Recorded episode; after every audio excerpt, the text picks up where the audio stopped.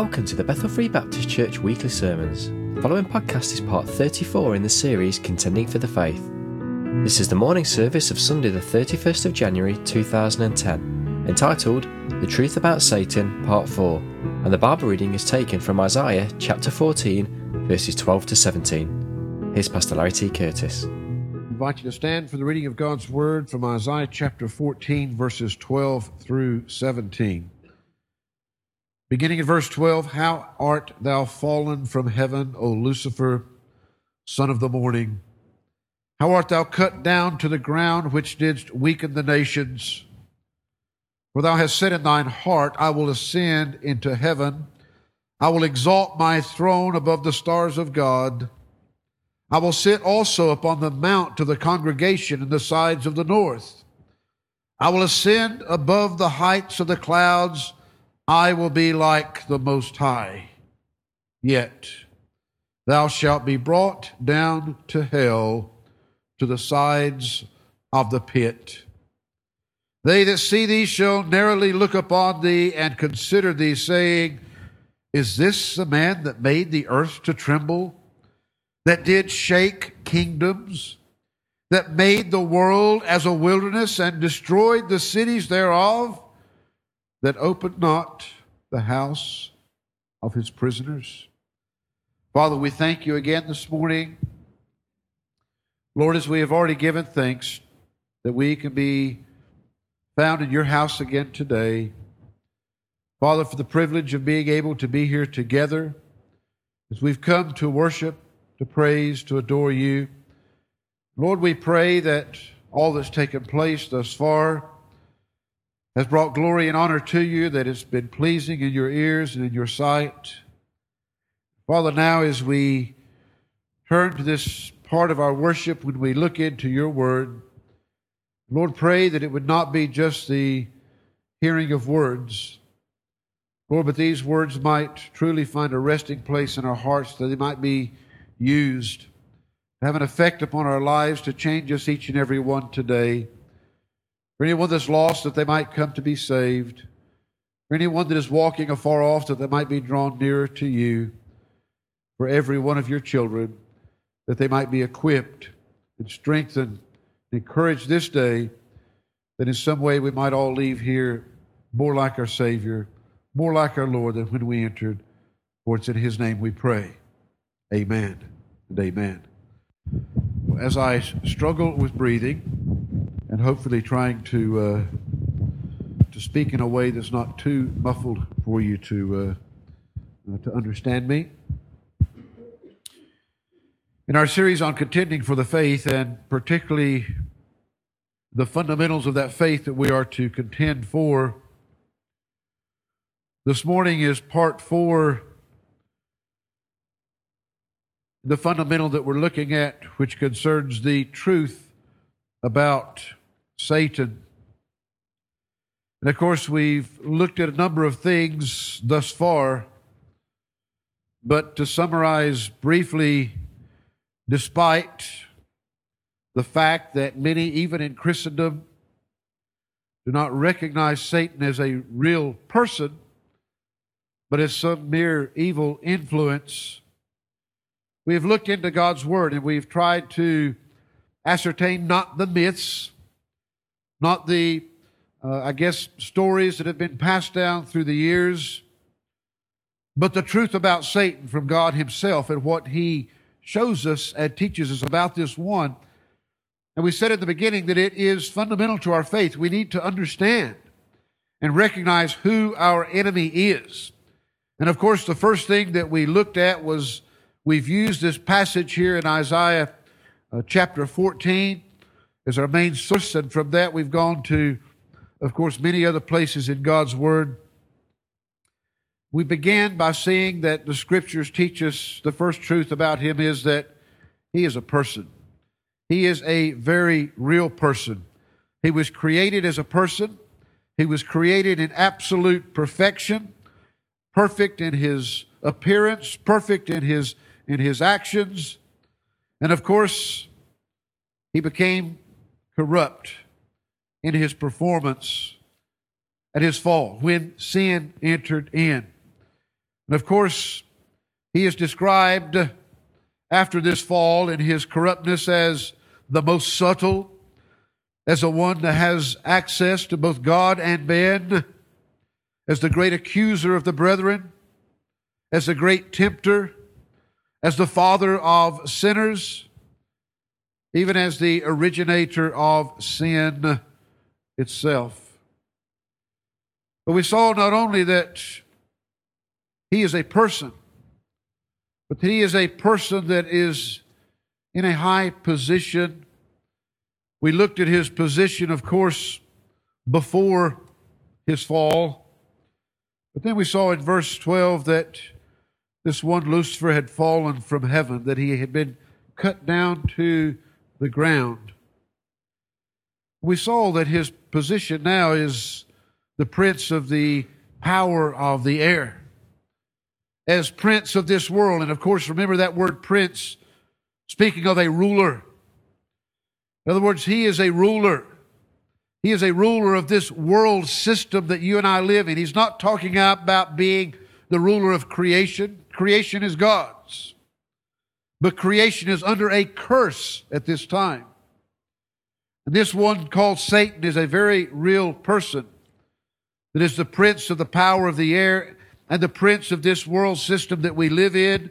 And the Bible also refers to him as the God of this world, still depicting his ruling of this world system. Now, this person that has this position that he does, we've also looked at his purpose, and of course, we broke those down into two primary areas. One is defeating God, and the other is destroying the saints. Now, he wants to defeat God.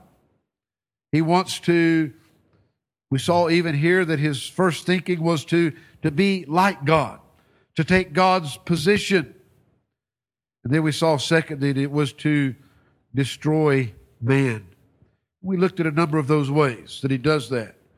Some of you have surely experienced a few of them temptation, deception, the blinding of the mind and the heart, the stealing away of the Word of God. And of course, we see that, first of all, in the lost individual, he wants to do these things to keep him from becoming a child of God. He wants to destroy him for all of eternity. But if you're a Christian today, he's still a real person. And he's still ruling this world system that you and I live within and he's still out to destroy you, though he cannot destroy you for eternity as he can the lost individual. He can certainly destroy your effectiveness and your testimony, and through that destroy those that you're in contact with around you. And he uses those same things temptation, deceptiveness, blinding. You know, Christians can be blinded too, not because they have to. The lost man has no choice. But many times, Christians by choice are blinded because they don't want to see or hear what God has to say. And you best believe that He will also try to steal away the Word of God from you in any way that He can.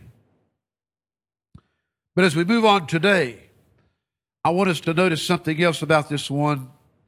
This one that is a real person, in a position of ruling this world system that we live within, and certainly with a purpose that is not for anyone's good except his own. But I want us to notice, fourthly, here today, his power. His power. Notice he tells us, first of all, there in verse 12, and of course, again in our passage here in Isaiah 14, remember that God is addressing Satan here through the Antichrist, which is Satan's instrument. God did the same thing when he addressed Satan in this manner when he addressed Satan through the serpent in the Garden of Eden because the serpent was Satan's instrument at that time and he addressed Satan directly through the serpent. He also did the thing, same thing to good old Peter in the New Testament We won't turn there and read, but in Matthew chapter 16, verses 22 and 23, it's when Jesus spoke to, speaking to Peter. But he said, Get behind me, Satan. Get behind me. Speaking to Peter, but speaking to Satan because at that moment, Peter was the instrument of Satan that was being used against the Lord Jesus Christ. Here in this passage, we realize as we looked at those verses leading up to this that yes, there is specific speaking here of the Antichrist that will come, but he's speaking to Satan through this person of the Antichrist. Notice that, first of all, his power in affecting places. He says here in verse 12, How art thou fallen from heaven, O Lucifer, son of the morning? Then he says, How art thou cut down to the ground, which didst weaken the nations? We find that this is a question that's being asked specifically of one that had the power to actually weaken nations. Not just that, but look down at what he says in verse 16.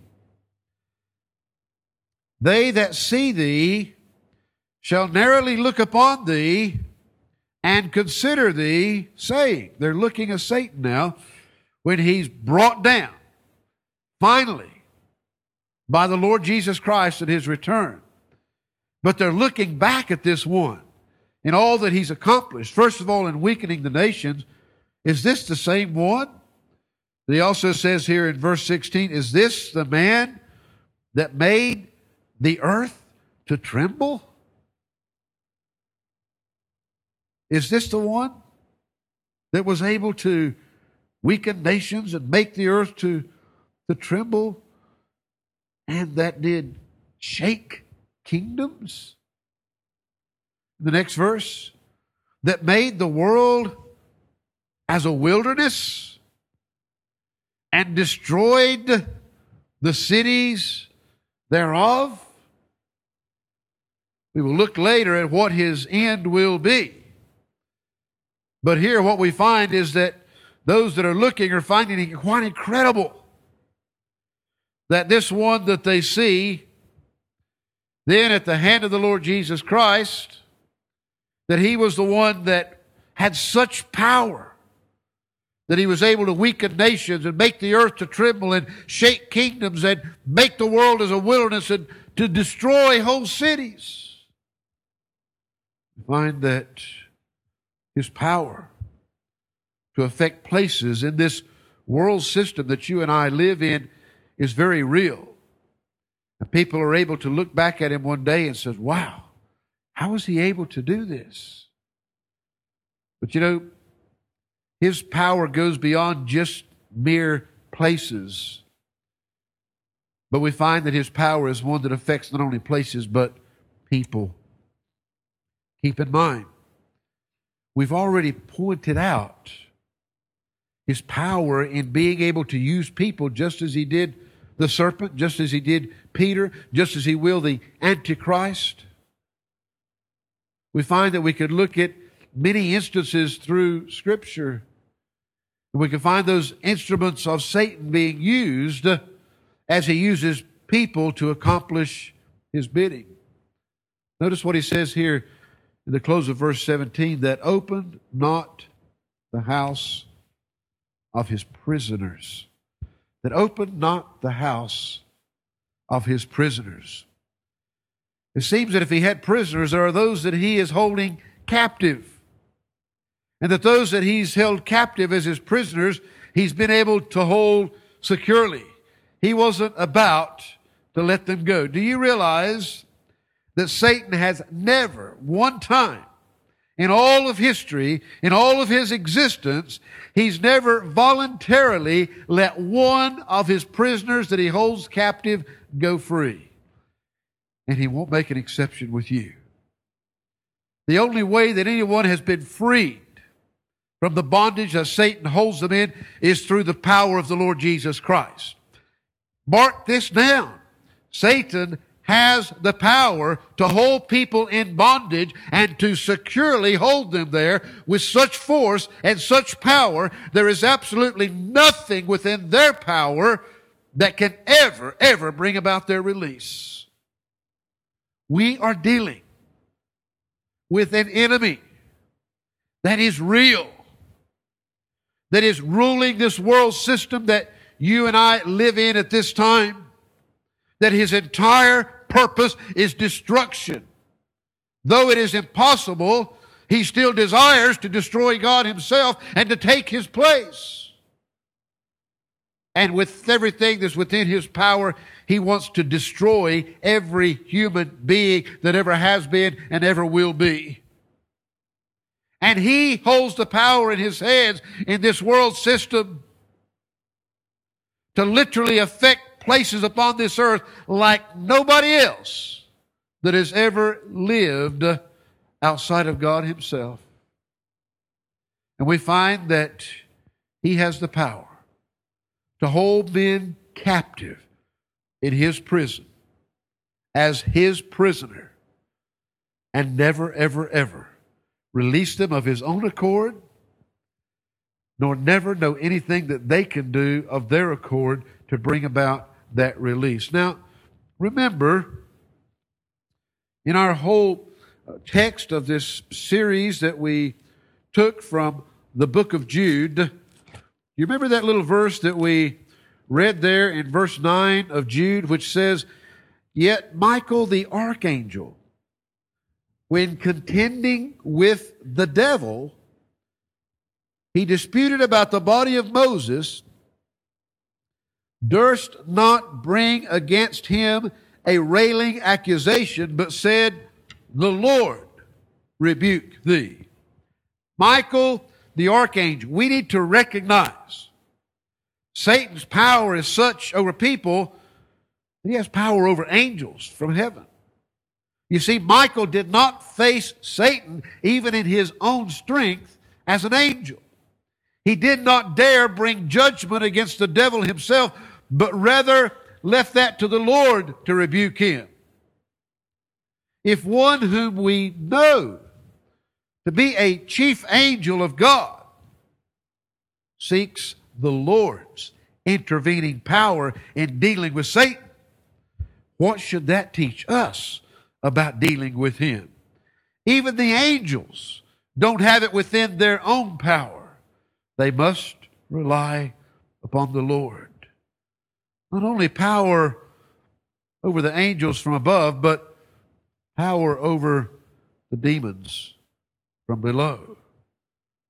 There are many things that we could say about demons, but for our purpose, we just want to see that Satan is the one that has the power over these demons.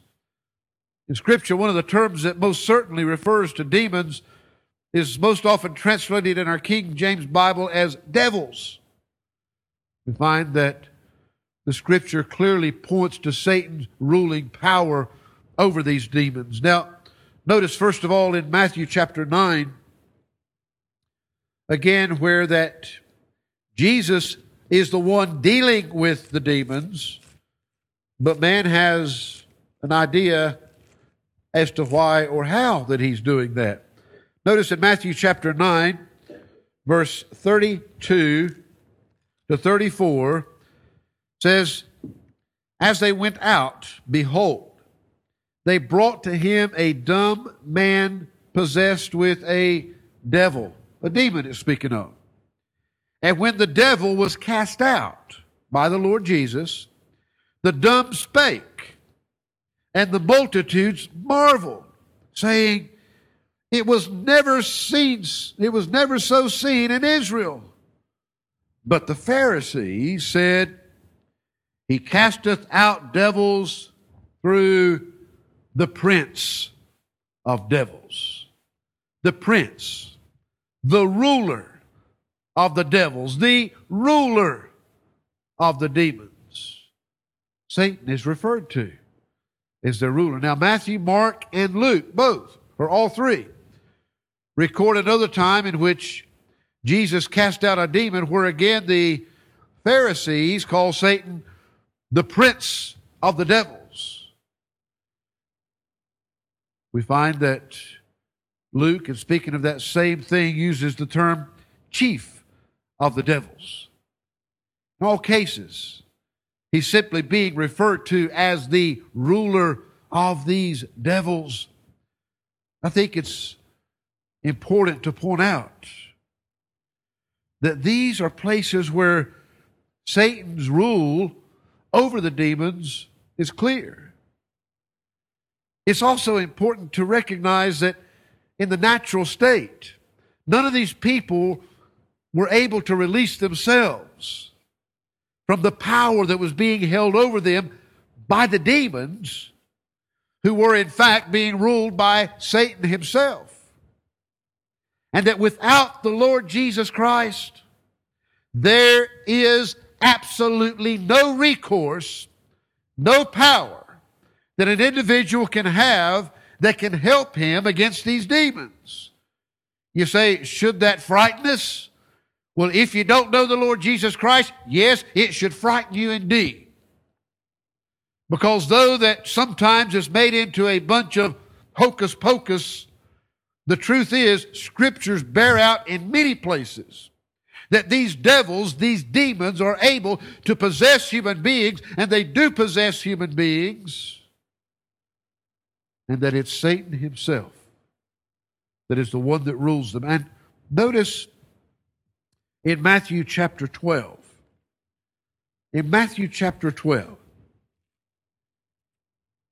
notice what it says in verses 43 to 45. It says, when the unclean spirit, another word for the demons, when the unclean spirit is gone out of a man, what happens to that demon when he leaves a man? Well, it says he walketh through dry places, seeking rest, and findeth none. Then he saith, I will return into my house from whence I came out. And when he is come, he findeth it empty, swept, and garnished. Then goeth he and taketh with himself seven other spirits more wicked than himself.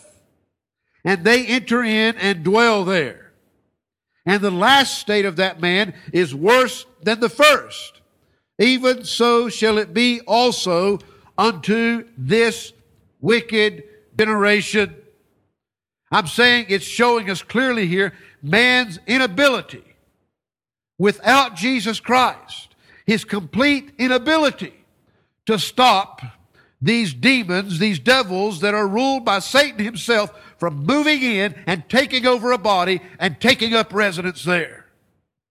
It's not in man's power.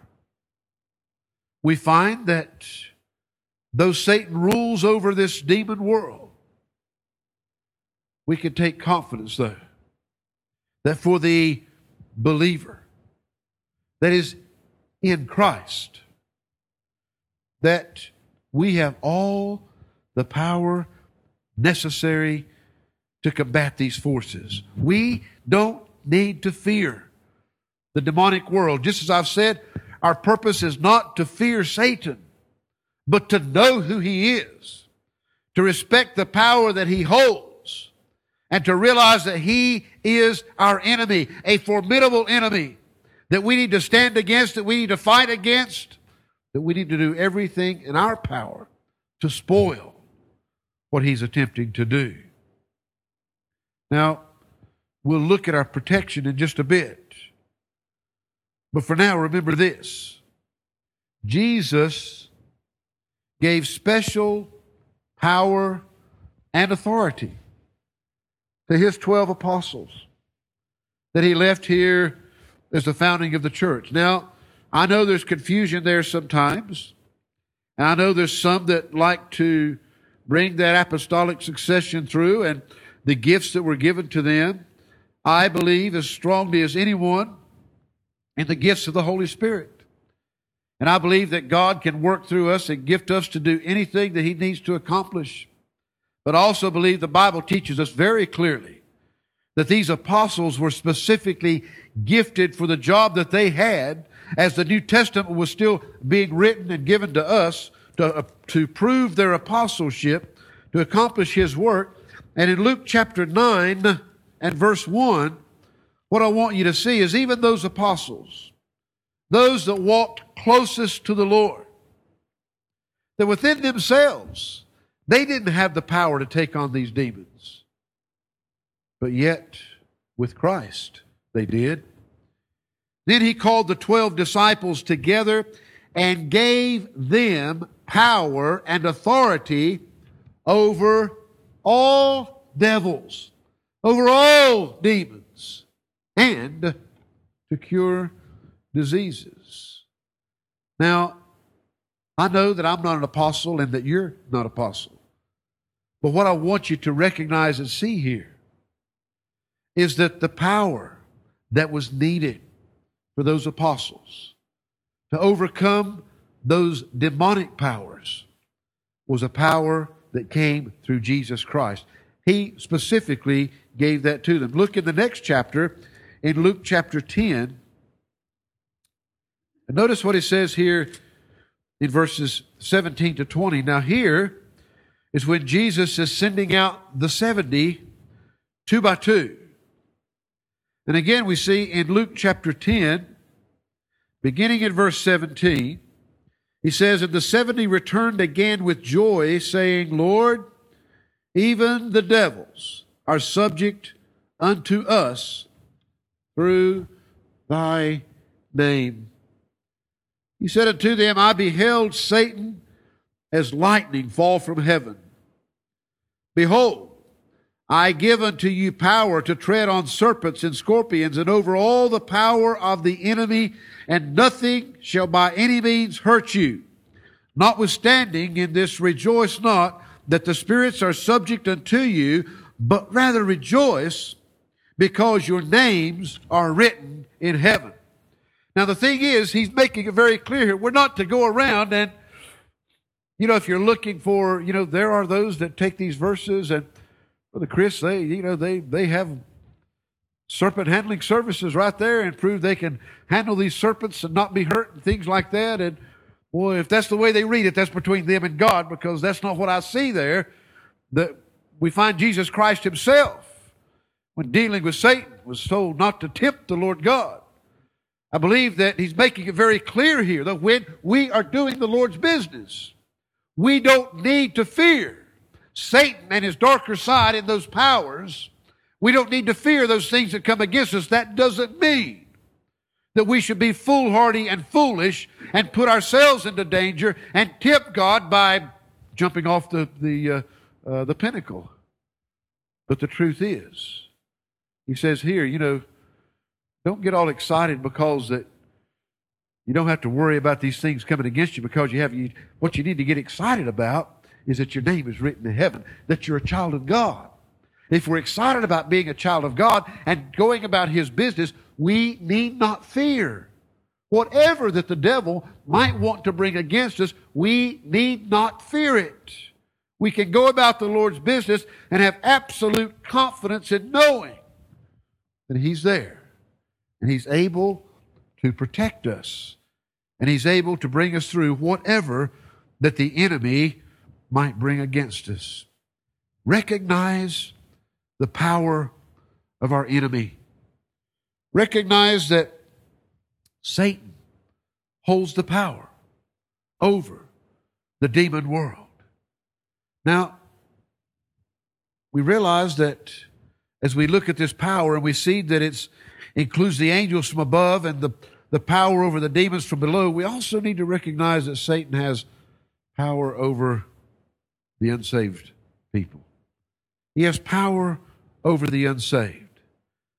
We've already seen the power that can be demonstrated over these unregenerate men by the demon world, but more specifically, we see that Satan himself has powers over the unsaved. Notice, first of all, in Acts chapter 26, notice what it says here in verses 14 to 18.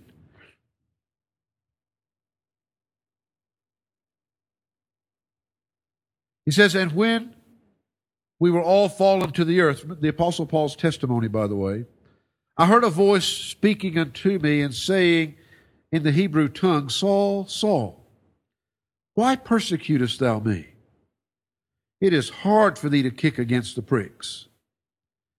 And I said, Who art thou, Lord? He said, I am Jesus, whom thou persecutest. But rise and stand upon thy feet, for I have appeared unto thee for this purpose, to make thee a minister and a witness both of these things which thou hast seen, and of those things in the which I will appear unto thee, delivering thee from the people and from the Gentiles unto whom now I send thee. Notice verse 18. Why is he sending them to those people? To open their eyes and to turn them from darkness to light and from the power of Satan unto God, that they may receive forgiveness of sins and inheritance among them which are sanctified by faith that is in me. The unsaved in the darkness under the power of Satan God is sending the Apostle Paul just as He sends you and I today, that through His power, they might be given the means that they can be taken from darkness into light, that they can be removed from the power of Satan, which they are under, under the power of God, which the Lord Jesus Christ alone can bring to them. The unsaved are under the power of Satan. Notice again in 1 John chapter 5. 1 John chapter 5, and notice what he says in verses 18 to 20. He says, We know that whosoever is born of God sinneth not. Listen, but he that is begotten of God keepeth himself, and that wicked one toucheth him not. Now, the only way that this keeping is coming about is through the Lord Jesus Christ. The only way that Satan is not able to touch him is through the Lord Jesus Christ. And we know that we are of God and the whole world lieth in wickedness. And we know that the Son of God is come and hath given us an understanding that we may know him that is true and we are in him that is true, even in his Son Jesus Christ. This is the true God and eternal life. We need to be begotten of God in order for the wicked one not to touch us and furthermore, it's only through Christ, in His coming to us, that we can be taken from under Satan's power and given understanding that we might be able to know what the truth is. Keep in mind that we looked at when we saw the purpose of Satan in destroying man and all the ways that he could attempt to go about that. We find that the Bible is clear and speaking of that bondage in which the lost man is held, his hopelessness in breaking free from that bondage under his own power, that opened not the house of his prisoners. The lost man is under his power. But you know what? Satan also has power over the saved. Now, don't let me lose you there. Don't let me scare you. But first of all, we need to recognize that whatever power Satan does have over anyone that is truly a born again child of God, first of all, it is a limited power. It's not the same power that he has over the unsaved, it is a limited power. We've already looked some degree at this when we looked at Satan as being a real person in his personal attack on Job himself. Back in the book of Job, chapter 1, we find that conversation that took place. He says, beginning in verse 8, And the Lord said unto Satan, Hast thou considered my servant Job? That there is none like him in the earth, a perfect and an upright man, one that feareth God and escheweth evil. Then Satan answered the Lord and said, Doth Job fear God for naught?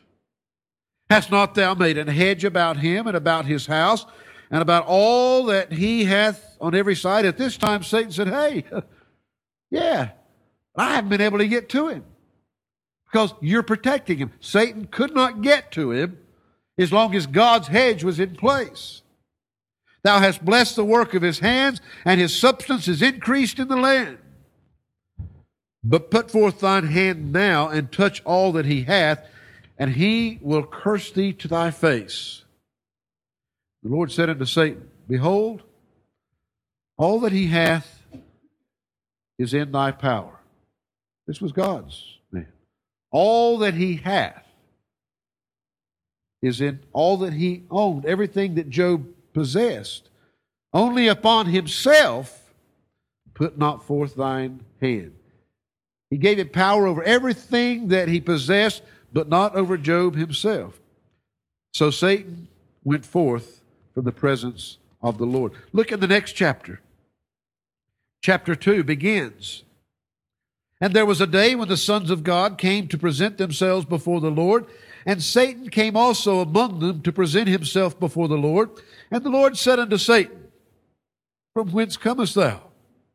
Satan answered the Lord and said, From going to and fro in the earth and from walking up and down in it.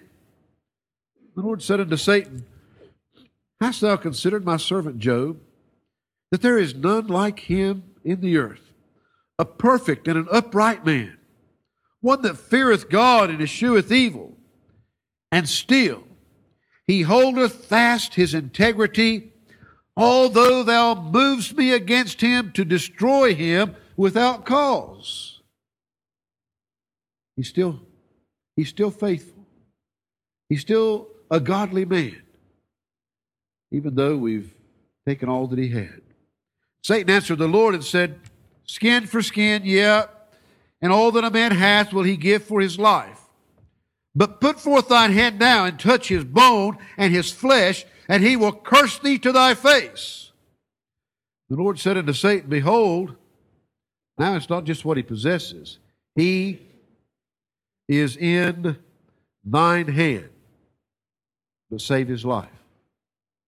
Putting Job in your hand, but you can't take his life. So went Satan forth from the presence of the Lord and smote Job with sore boils from the sole of his foot unto his crown.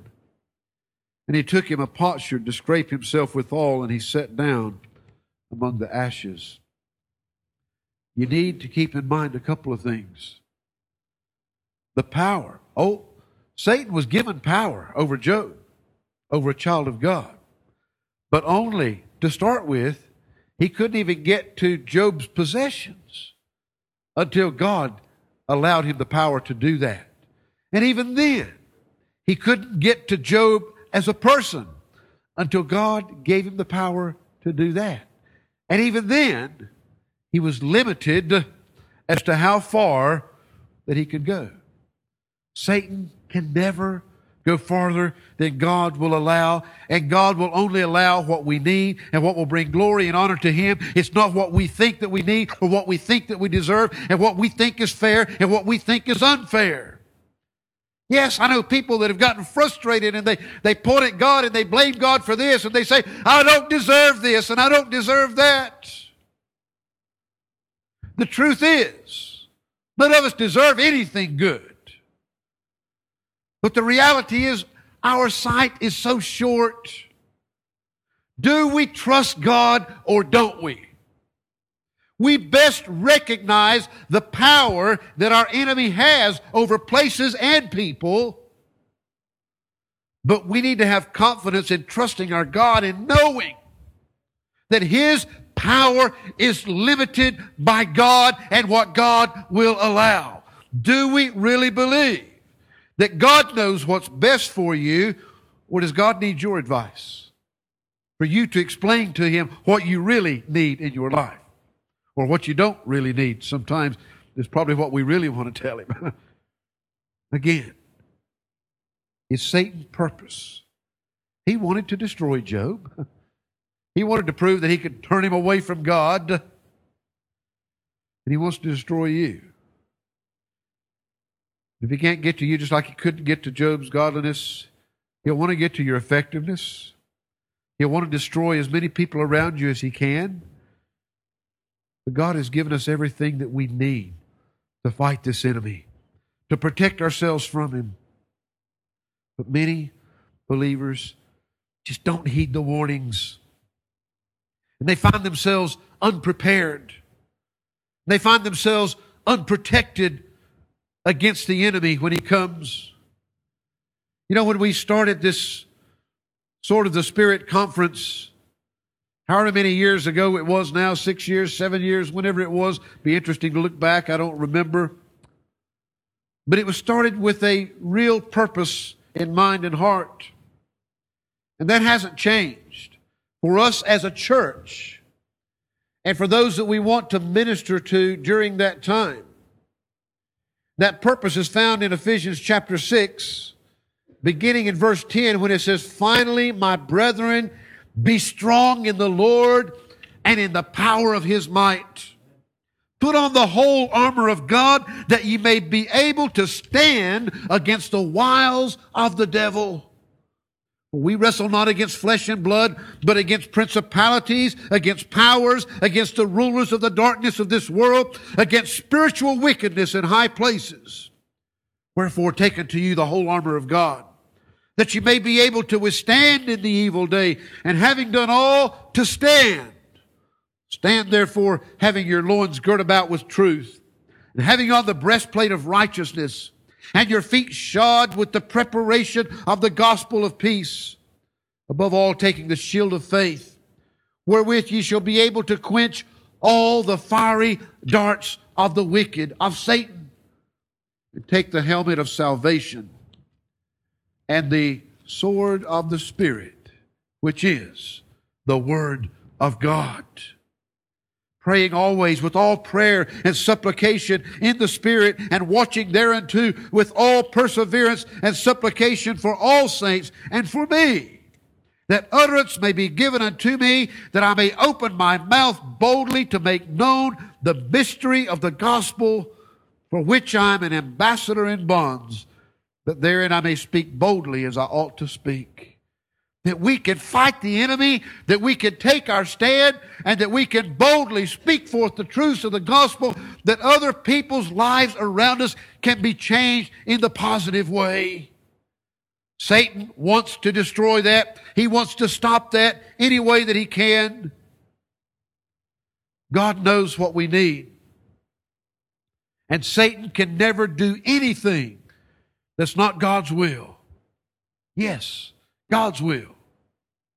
Although Satan's access to you can be brought about as a result of your sin, sin that is not being dealt with personally by ourselves as it should, but nonetheless, it will be dealt with. Sin will always be dealt with, even if it means, in the end, giving one over to Satan in 1 Corinthians, you know, with Job, when he was given over to Satan, there was a limitation put. I'm putting him in your hands, but you can't have his life. Christian, Satan can even have power over your life if God deems it best for you and for his glory. 1 Corinthians chapter 5 verses 1 to 5. It says, It is reported commonly that there is fornication among you, and such fornication as is not so much as named among the Gentiles that one should have his father's wife. And ye are puffed up, and have not rather mourned, that he that hath done this deed might be taken away from among you. For I verily, as absent in body, but present in spirit, have judged already as though I were present concerning him that hath so done this deed. In the name of our Lord Jesus Christ, when ye are gathered together, and my spirit with the power of our Lord Jesus Christ, to deliver such an one unto Satan for the destruction of the flesh, that the spirit may be saved in the day of the Lord Jesus. Now there's many things to learn from this passage. First of all, in the church, one that was supposed to be a, a child of God and clearly was a child of God from what we read. but had gotten themselves involved in the sin of fornication. The individual was not doing anything about it, and the church did nothing about it, and so therefore this one just continued in that sin. But the Bible says here that as that individual is making so light of such a horrible sin, and, and folks, the sin could be anything. It's not just, but the sin of fornication, sin outside of rightful marriage is one of the most hideous sins that the Bible teaches about because it goes totally contrary to even our spiritual marriage with the Lord Jesus Christ. He says if we're taking that so lightly, and the church just sitting back and doing nothing about it, this one's going to be turned over to Satan for the destruction of the flesh. Rather than holding back his hands, he said, Okay, you want to destroy him, Satan? Their flesh is yours, so that the soul can be saved the day of the Lord. The spirit might be saved when the Lord Jesus Christ comes back. You see, if you're truly saved, of course, the danger is sometimes if a person can begin to take sin so lightly, is the Holy Spirit present in the first place? But if a Christian does take sin so lightly, if they really are saved, I'm saying if they're not willing to do something about it, you know, this is why I, I, I say that I have a fear myself of people that can claim to be Christians, and yet the life that they live doesn't bear that fruit. It shows something totally different. I'm saying there's danger. I thank God. I'm no man's judge. But Satan has the power. Oh, yes, he has power over the angels, he has power over the demons, he has power over the unsaved, but he has power over the saved when God allows it. And God will sometimes do that. Now, the truth is that as we keep these things in mind, I really wanted to bring this to a finish this morning, but I think I'm going to leave it there because I really, I really want us to understand these last two points, though they be shorter points. You see, we've seen Satan's person, his position. We've seen his, his power that he holds and that power that he, uh, that he, that he has over, over individuals. But I want us to recognize and realize that in, in all of this that he has a providence. the story is already written. We know how it's going to end for this one called Satan. But we also have the protection, all the protection that we need. Now, I won't get into all that, but I want to say to you here this morning that it's very, very simple and easy to understand, even from what we have already seen this thus far.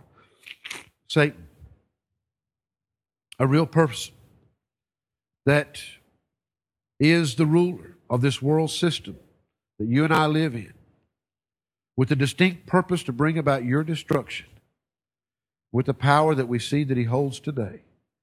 The one thing I do want you to realize and understand this morning, as we've seen from these passages, is that outside of the Lord Jesus Christ, there is no protection. Folks, that's not to be scary, that's to be honest and truthful. Without Christ, you have no power over this enemy that wants to destroy you. You have nothing to protect yourself. You have no way in the world to fight against him except Jesus Christ. You need him today. You need to be under the blood. You need to know that you're protected. Because as Christians, we need not fear him. We best understand him and we best be willing to fight him in the way that the Lord gives us to but our security is in Jesus Christ. he can't get through that. Thank God. Do you know that today? Do you know without any shadow of a doubt? I don't care how long you've heard the story. I don't care how long you've known it. I want you to answer one simple, honest question this morning. You know without a shadow of a doubt that your faith and trust is totally and completely in Jesus Christ. You sought forgiveness the only place that it could come from. That's through the mercy the mercy alone that God has for you, that by His grace, He will forgive you. He will take away that penalty of sin from your life. He will protect you and hold you as His for all of eternity. You need to know that. Nobody else can do that for you. And if you're here as a Christian today, has the enemy been getting the best of you? Has he been getting through in areas that he really shouldn't? See, he doesn't have to. We allow him to. The, hedge is there, the protection is there, the barrier is there. The only time God is going to allow it is when it's for our benefit.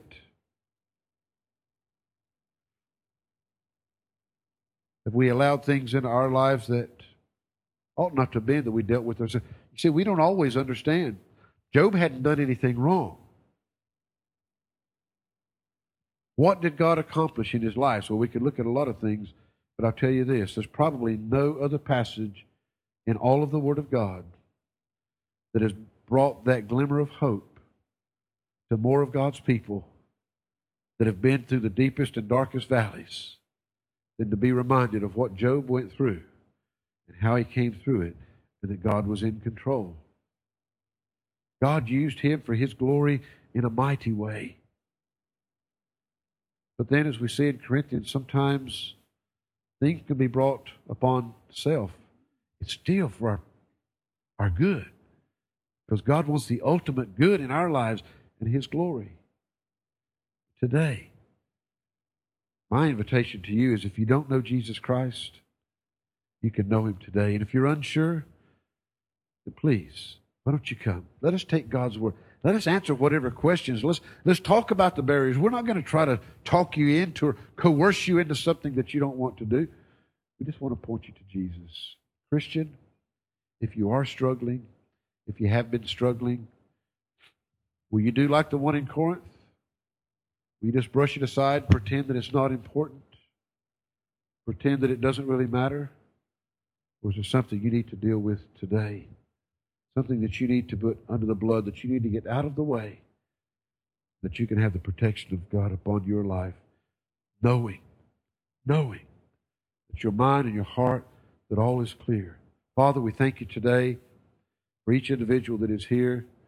Lord, we could go on and on, but the truth is, Lord, you know the hearts. You know if there are those that need to be saved. You know if there are Christians that, Lord, have got things in their life that they need to deal with, that they've given a place to Satan, Lord, that needs to be dealt with right now, today, in their lives before he gets a greater foothold, before the consequences are far more than what they would uh, want them to be. Father, you know every Christian here today. We know that we all have our imperfections. You know the battles that each one will be facing. Today, maybe, Lord, you just need to strengthen and encourage. Maybe someone just needs to, Lord, to pray out to you and ask you to be there, to be their strength. Be reminded that you are the one that's in control that they have nothing to fear, this enemy, but that we need to stand up and fight against him boldly. For it's in Christ's name we pray. Amen.